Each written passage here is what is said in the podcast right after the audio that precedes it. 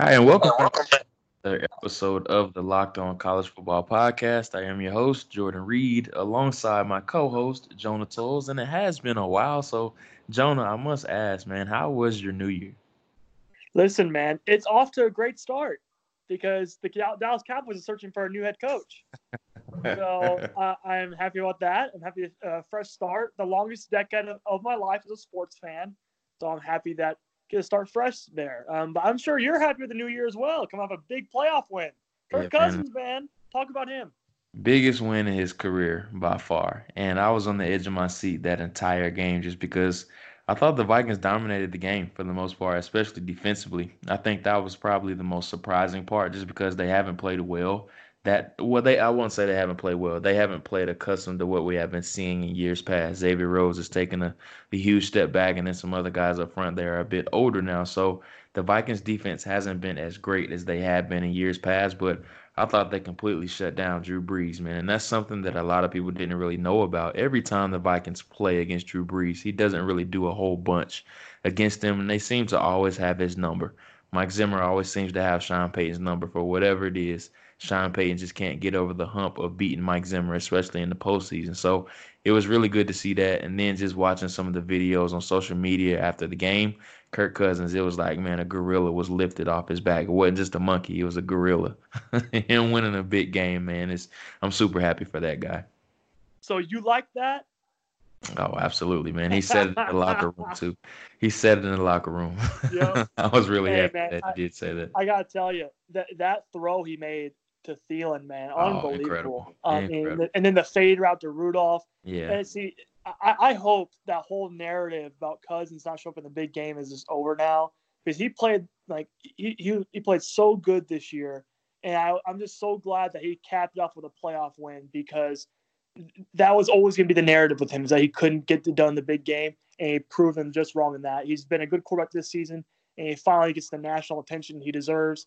Kudos to him. I'm really proud of that guy super happy for him, man. But it doesn't get any easier going to San Francisco, number one seed. So I'm excited about that. But just happy to see my team in the postseason, something that you're not able to. All right, come on. Do we have to take shots here? Do we have to take shots here? I have to, man. I have to. But we do we do have a really good show lined up for you guys today. Of course, Tua Tagovailoa is announcing his decision whether to go pro or to return to Alabama today at noon Eastern Time, 11 Central Time. That is scheduled to be with head coach Nick Saban. So there's a lot of whispers about he may come back. He may declare. Last year we saw Nick Saban host uh, a press conference with a bunch with a bunch of Alabama guys that end up declaring for the draft last year. So a lot of people really are pointing back to that, saying Tua is going to come out, but we don't really know what's going to happen with that decision. But I do want to break down the pros and the cons of him going back, and of course, him going to the pros. So, with that being said, I want to get your idea first of the pros from this decision. So, what is your overall thoughts on him coming out, and do you think it would be the correct decision? You want my honest opinion on this, and I'm just going to be flat out blunt with you. There are no pros to him going back to Alabama. There, there's zero, Z- yeah. zero, none. I agree. If, if you're going to spend a redshirt year, spend it in the NFL, not another year in college. You can get paid. You get under coaching, under NFL coaching. There's no reason for you if you're if you're not going to play next year, make sure you don't play in the NFL and not another year in Alabama. It just doesn't make sense to me. Um, and plus, I think he's a top five, top ten lock still, even with this injury. If he comes out this year, next year he will have to compete with Trevor Lawrence and Justin Fields, who people would argue are better quarterback prospects when healthy than Tua is. So it's going to be very interesting to see, you know, what he decides to do because to me, I think it's no-brainer decision. Come out, get drafted in top five to ten, take a redshirt year in 2020, and to become the face of the franchise for whatever team drafts you in 2021. That's the plan I think he should take. But again, I'm not him. He has his own personal decision to make. But if he believes he can play, he believes he wants to win a national championship, go ahead. But at the same time, just know you're facing two, you know, what people would like to call probably generational quarterback prospects in Lawrence and Fields next year. You know, probably the third quarterback drafted in that class with all the questions surrounding durability, size, and all that. So just keep that in mind. But uh, yeah, it, it's next. Uh, you know, tomorrow's podcast is gonna be really interesting because we're gonna get obviously the decision, the aftermath, and all that. But to me, when I see Nick Saban going to the press conference, making such a big deal out of it, I think he's declaring, and I, I think all signs point to that. We, it's been pointing that for the last couple of weeks now, but it, it would just shock me if he went back, considering all the pros of coming out and going to the NFL draft this year. I'm with you, and I just don't see like what would make him come back. And I understand that he maybe wants to chase another national title, but I think you're spot on as far as saying if you're going to spend a redshirt year, let it be in the NFL while you're making money, you're getting paid for what you do, as opposed to sitting out, or I shouldn't say sitting out, but going back and just risking re-injuring.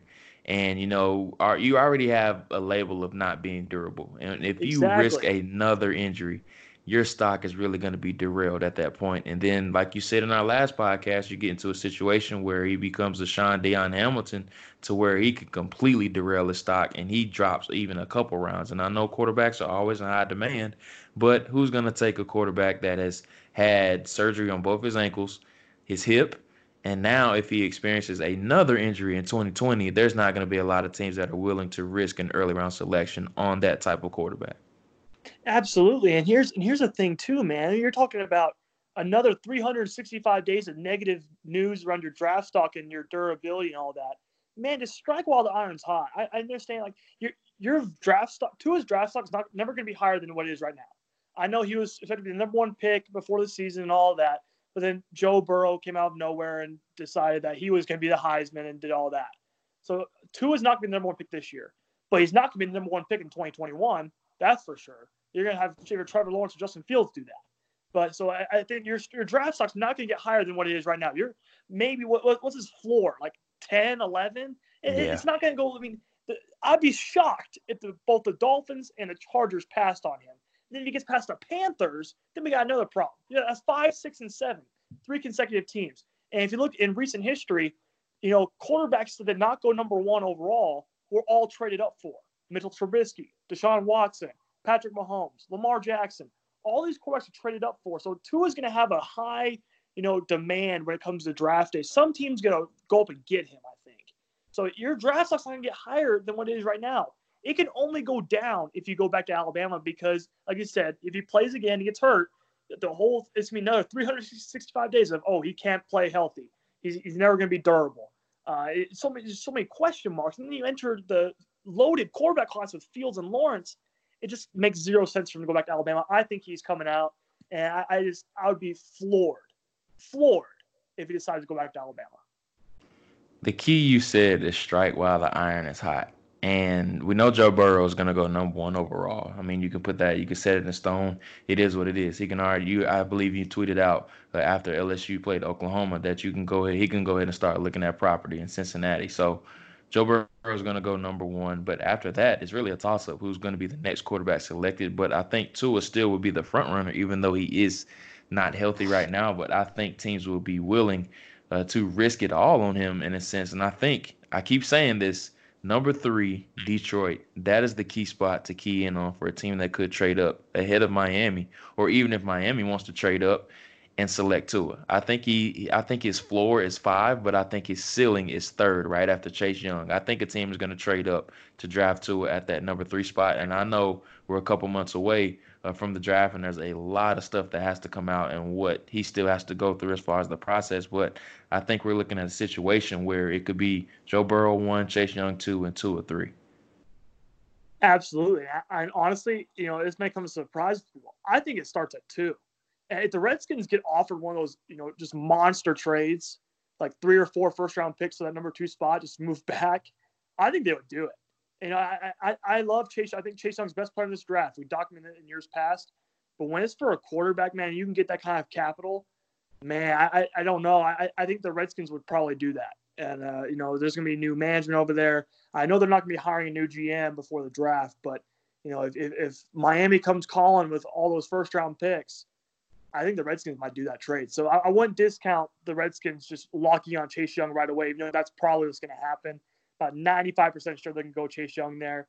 But the other 5% of me thinks, okay, well, if you get, you know, a King's ransom there, they might end up doing it. Man, that's a bold prediction, I must say. And I know there probably would be a lot of uh, uh, outraged Redskins fans, I should say, just because they seem to be locked in on Chase Young he is one of the more notable names in college football just because of what he did uh, throughout the year. So it's going to be interesting to see exactly what happens at that second and third spot, especially with the Redskins not having a general manager and them coming out and saying that they're not going to hire one after the draft. Did you see that? Yeah, and it, it just it, it just speaks to the you know the turmoil in that front office, right? we've talked about all yeah. year Dan Snyder. I mean, just I don't even know what to say anymore. Honestly, I mean, when you got the, whole situation of Scot McCloughan a couple of years ago, Bruce Allen the last decade, and Dan Snyder kind of the puppet master behind everything. Man, it, it's just it's really just sad to watch, you know. And but uh, if if you look at the recent history, the first round picks, I mean, they've really done a good job drafting first rounders and you know bringing in some good talent. I mean, they've brought in they had a really good draft last year. Terry McLaurin, Montez Sweat. Uh, they brought in a lot of good players but you know, it, it just you know just so much turmoil and so much just chaos with an organization that's kind of holding back these players from reaching their full potential. Uh, and then you know when you let guys like Preston Smith walk out your door, go to Green, there's no continuity there. So you, you yeah. just wonder what, if that's ever going to change if they bring in new GM. You wonder if that's ever going to change when Dan Snyder's the owner and really controlling that team. Dysfunction. That's the easiest way to describe the Redskins. And I know they still have they have some promise right now with Ron Rivera. I know he's a guy that can bring in some st- stability just because that's what he did with the Carolina Panthers and even taking those guys to the to the Super Bowl back in 2015, I believe it was. So this is the best or the outlook, the best outlook that the team has had, I think, in a very long time, probably since the heyday of when uh, Shanahan was there. I should Mike Shanahan was there when they went to the playoffs on the RG three years. I think that's probably the best outlook that the team has had over the past few years. And I know Jay Gruden came in there and did a really good job, but the Redskins really were rolling uh, when Shanahan was in charge. And you know RG three was at his peak, and I think this is probably the most positive things I should say, just because the dysfunction with that organization has just been terrible over the past few years. So, of course, the Redskins, everybody's going to have their eye on them, and I think they probably got the best coach on the market right now that we know of, in Ron Rivera, and it was smart of them to lock him up. Uh, but George, let, let, me let me ask you a question. Mm-hmm. If you were the G, if you were hired as the GM of the Redskins by Dan Snyder, the honorable Dan Snyder, if you were hired by Dan Snyder to be the GM of the Redskins, and the Dolphins offered you the fifth the fifth pick they offered you, you know, the, and their other two first round picks, the Steelers pick and the Texans pick, to move up to number two. Would you do that if you're the Redskins GM, or would no, you take Chase question. Young? No, I'll take the trade. Yeah, it, I'm see, all about. And, I'm all, I'm always team trade back, man. And we yeah. seen like, I'm all about having an elite edge rusher, but we've seen teams like the Bears and you know the Raiders are another great example. Is you can have an elite edge rusher, but you have to get the quarterback position right. And I'm exactly. a believer in Dwayne Haskins, but I think they're just so far off offensively. They have to exactly. find some way and some guys to surround them. And I think their defensive line is already good. I mean, you have Da'Ron Payne, you have Jonathan Allen, Matt Ioannidis, and you have some other guys along that defensive front that are impressive as well. And Chase, Montez Sweat, another guy that's coming along really nicely as well. And I know Chase Young, he's a really top flight prospect, but if I can trade back – and get what two more first round picks, I yep. definitely am going to do that. And you know what? And I asked you that because, like you said, Redskins fans might be a little in outrage if they, you know, trade out from Chase Young and they think, oh, we're getting too cute. You know, just take the best player on the board. But man, if you you know three first round picks now, I mean that, that can Tough, really man. change the course of your franchise. Yeah, I, I, love Chase. Like I said, Chase Young, top player on my board, has been since the end of May. You know, and the, when we started this whole process. But you know, it, I'm with you, man. I have a scout's mindset on this. Give me the picks, and I, will I'll find a way to make my team better with those three picks than Chase Young. I, I love Chase Young, but you know, no edge rusher is worth that kind of capital. And I, I just feel like, you know, I, if if I'm just keeping the possibility open because, like I said earlier, recent history shows if you don't have the number one overall pick, you're likely trading up for your quarterback. And right. I, I, just don't know if Tua is going to make it to five. I know a lot of mock drafts have it that way, but it just never materializes like that on draft day, right? Always something happens to where a team wants to move up ahead of the Dolphins. That's going to happen in the entire pre-draft process. We hear rumors about, oh, they need to get ahead of the Dolphins. The Dolphins second Tua. So don't be, don't be surprised if the Dolphins label Tua as their guy really early on and start targeting the Lions and the Redskins as potential options to move up and secure him um, and get him long term. I think it's going to be reminiscent of what we saw with Sam Darnold. Remember that happening a couple years ago, Yep, where exactly. we saw it. I believe it was like two weeks out from the draft. Oh the no, it was, the it was it was way it was it was like a month and a, it was like a month before that. It was like a month and a Yeah. half. It, it's because they traded up to number three, I believe, with the Colts, and they traded all their second round picks. I think they traded three second round picks, two of which I think became Braden Smith and Darius Leonard, and they traded those picks just basically secure themselves one of the top three quarterbacks in that draft. I think it was between Rosen, Allen, and Darnold. They wanted the three, and then they're connected to Baker Mayfield for a while. But apparently, Darnold's the top quarterback on their board. So yeah, you could see a situation just like that as well. So it, it- it's gonna be really interesting to see what all happens here. And it, this is gonna sound crazy, but man, there could be a scenario where the first three picks in this draft are all quarterbacks. that would be crazy, man. Because I mean, you're talking about there's just so many teams that I think are going to want that new kind of start fresh. Carolina might be one of those teams. You're talking about what if Chicago says, "All right, we're we're going Mitchell Trubisky," right? And then you got Yeah. you know Tampa Bay is another one. Jacksonville is going to want to blow it up. Yeah, What if Oak? What, what what if the new Las Vegas Raiders want to make a splash? You know, it's just right. there can be so many. Uh, I, I'm just living as possibility. There's a possibility. It's unlikely, and it'll be chaos. But one, two, three could be quarterbacks. I'm excited, man. And you know, we're like two or three weeks out from the Senior Bowl, I believe. So that's really when things start to speed up. That's when draft season really hits for me. Once I'm heading down to Mobile, it's like, Oh, okay, it, it's showtime, man. And I'm really excited. I'm already antsy. You know, we got the credential email uh, a couple days ago. it's like, man, Christmas is almost here. The Senior Bowl is like Christmas for scouting. So really excited. But something I did not tell you guys is that in the second segment of the show, we're going to go through my latest mock draft, which is up now. It is up on the Draft Network. Be sure to check that out. It is my 4.0, my fourth edition of my mock draft, and we're going to go through that. But first, I want to remind you guys about Casper. The original Casper mattress combines multiple supportive memory foams for a quality sleep surface with the right amounts of both sink and bounce. Get $100 towards select mattresses by visiting casper.com slash lockednfl and using that code at checkout. Terms and conditions apply. If you can't visit Casper right now, you can find this and all other offers from Locked On sponsors at lockedonpodcast.com slash offers. Again, that's visit casper.com, that's C-A-S-P-E-R dot com, and using the promo code LOCKED NFL, that's L-O-C-K-E-D NFL. If you can't visit Casper right now, you can find this and all other offers from Locked On sponsors at lockedonpodcast.com slash offers. All right, let's get to my fourth mock draft. And I'm excited about this.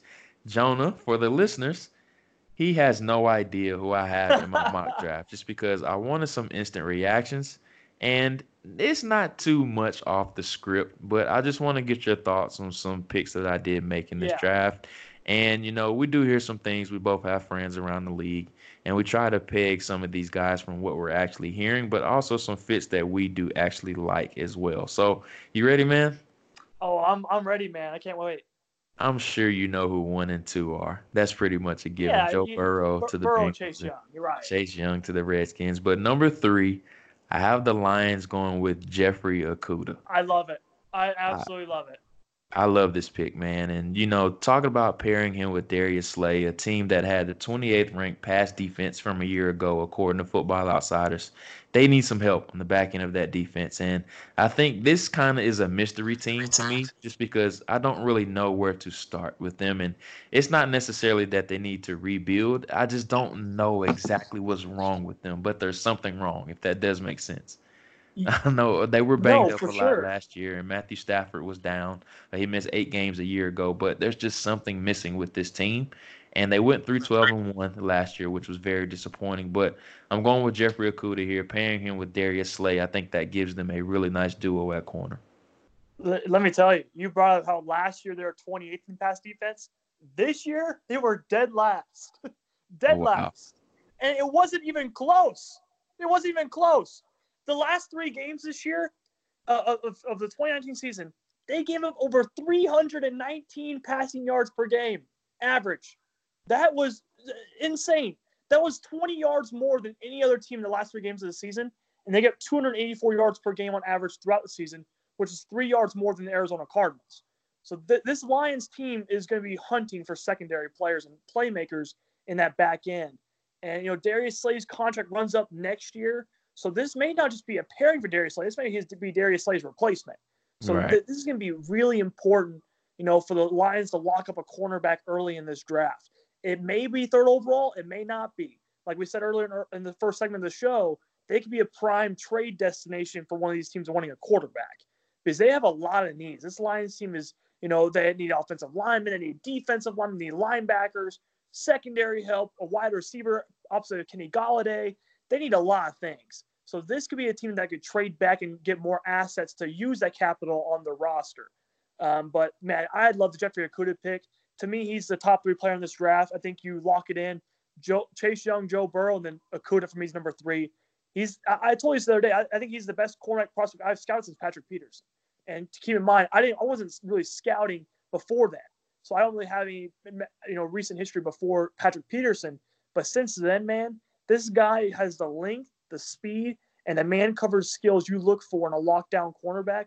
And to me, I just don't really see a fatal flaw to his game. I don't see anything that you can really point to and say that's why he won't succeed at the next level. This guy has it all. I think this guy's gonna be a slam dunk pick for the Detroit Lions.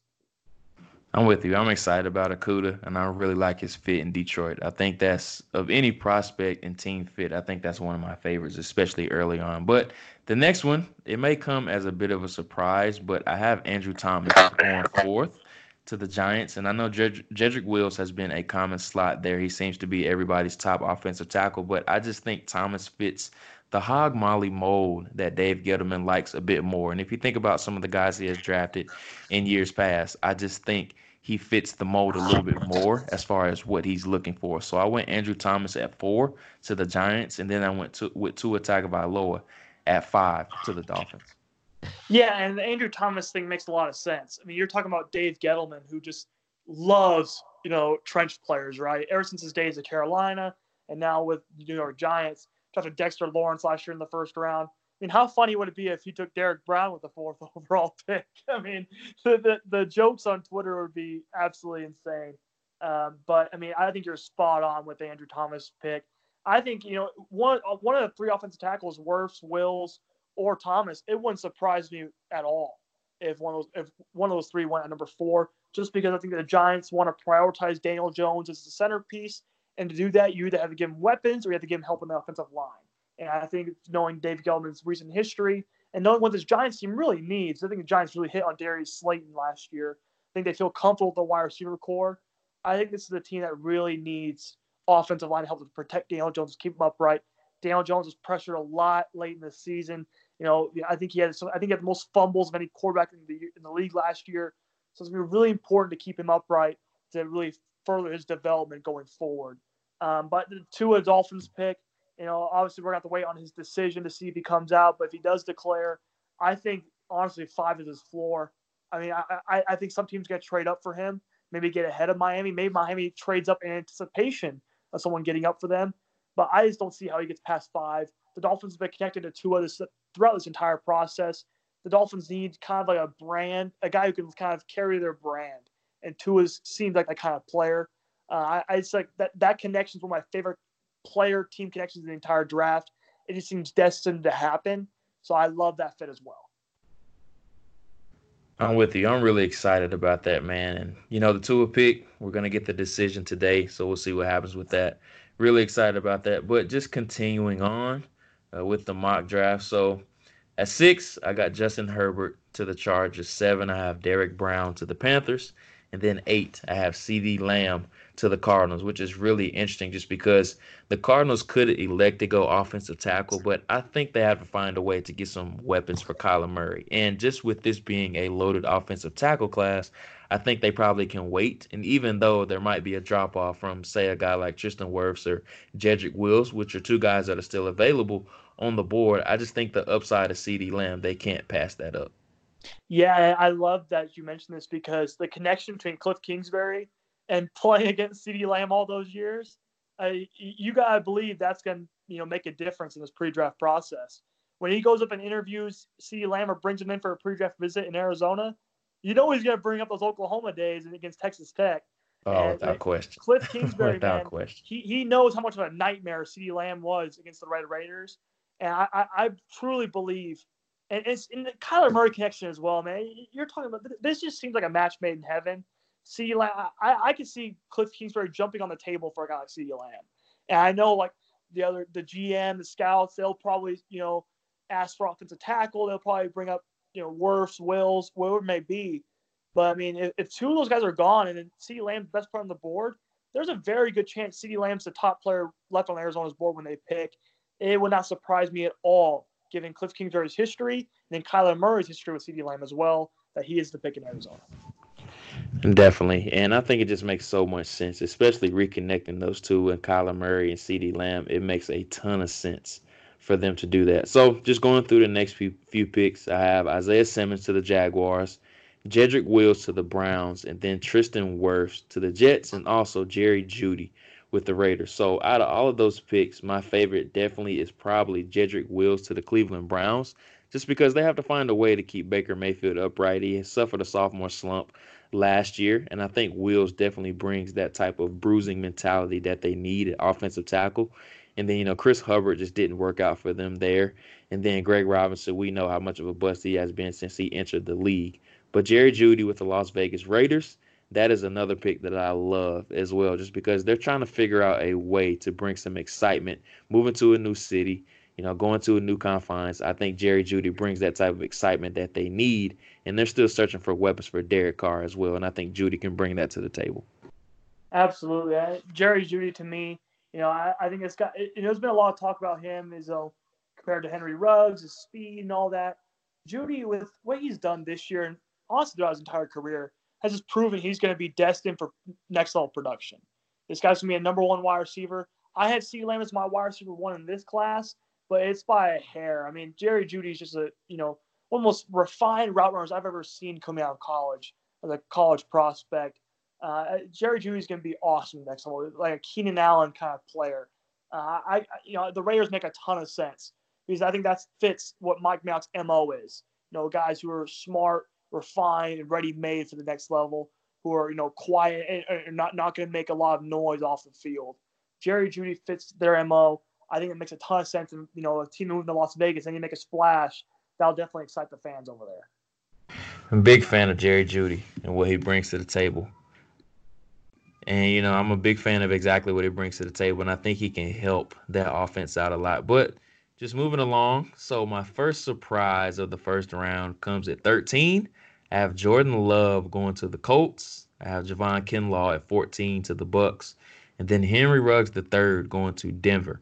And I'll explain that pick in a second after I go through Jordan Love. So we've talked a lot about him as far as you know, play caller, the team that he has to go through, go to, I should say, and then he has to go somewhere where an entrenched veteran is already present. And then with Jacoby Brissett already being there, basically as the lame duck option, the guy that's really going to get them through in order to while they're progressing or developing Jordan Love. I like the landing spot there, him being paired with Frank Reich. I like that pairing there. And then just going on to the Henry Ruggs selection with the Denver Broncos. I think this is a sneaky, really good fit just because of all the teams throughout the league that have an impressive young core. I think the Denver Broncos have a really good one. We saw what Drew Lock did down the backstretch of last year. Courtland Sutton is really coming along. Phillip Lindsay, we know what he can do. So they have some really intriguing pieces in Denver, and I think adding Henry Ruggs to that definitely can help them out. Oh, absolutely. I, love the Jordan Love Colts fit because I, I've mentioned this before. I've even written about it on the Draft Network that there's not a prospect in this 2020 NFL draft whose next level success and production is more dependent on the team they get drafted to than Jordan Love. It reminds me so much of DeShone Kizer situation coming out of Notre Dame, to where a guy you see so much, you know, talent and tools, but when Kizer got drafted by Cleveland, Cleveland threw him out to the dogs, and he it really just unraveled his career, I think. And that's what you know a team needs to avoid doing the Jordan Love. I mentioned how the Jaguars and the Dolphins would be, you know, worst case scenario fits for Love because that would force him into early playing time, unstable regimes, um, ownership. They like to, you know, change coaching staffs, you know, throughout the years. Um, so that, that's the worst case scenario fit for him. But I also level two best case scenario fits for Jordan Love, and one of them was Frank Reich in the Indianapolis Colts. You're talking about what does he need? He needs stability. He needs, you know, a quarterback coaching guru. Frank Reich is that. Frank Reich's going to be in Indianapolis long term. This is a team that has weapons. This is a team that has a good offensive line. This is a team that's ready made and ready to win. But he doesn't have to play right away. He can sit behind Jacoby Brissett maybe for a year or two as the bridge before he's ready to take over. It's kind of how Patrick Mahomes was able to sit behind Alex Smith for a year. So I, I really do believe Jordan Love, you know, going to Indianapolis Colts, he'll find a lot of production. That's one of his best case scenario fits. So I love that. And I love that pick for him. Regarding Henry Ruggs to the Broncos, I think the Broncos have other needs. I think they need to focus on more protecting Drew Lock more so than giving him weapons. I think Courtland Sutton looks like the answer over there. But when you add that kind of speed, and Drew Lock had, you know, has I thought he had the strongest arm bending quarterback in last year's draft. This guy likes vertical passing. You saw what he did with Emmanuel Hall at Missouri coming out last year. Henry Ruggs is going to provide that same sort of skill set. He kind of opens up a different, you know, aspect of the offense that Courtland Sutton doesn't provide. Courtland Sutton's more vertical separation to the catch point, whereas Ruggs is vertical separation before the catch. And he's going to provide that big play ability, that ability to go vertical. I, I love Henry Ruggs that fit to Denver. I think Denver has more needs, but if you want to really unlock the potential of that Drew Lock offense, bring in a guy like Henry Ruggs who's a game breaker. I love that pick. Big fan of it as well. And Denver was kind of hard to pay just because all the offensive tackles were off the board.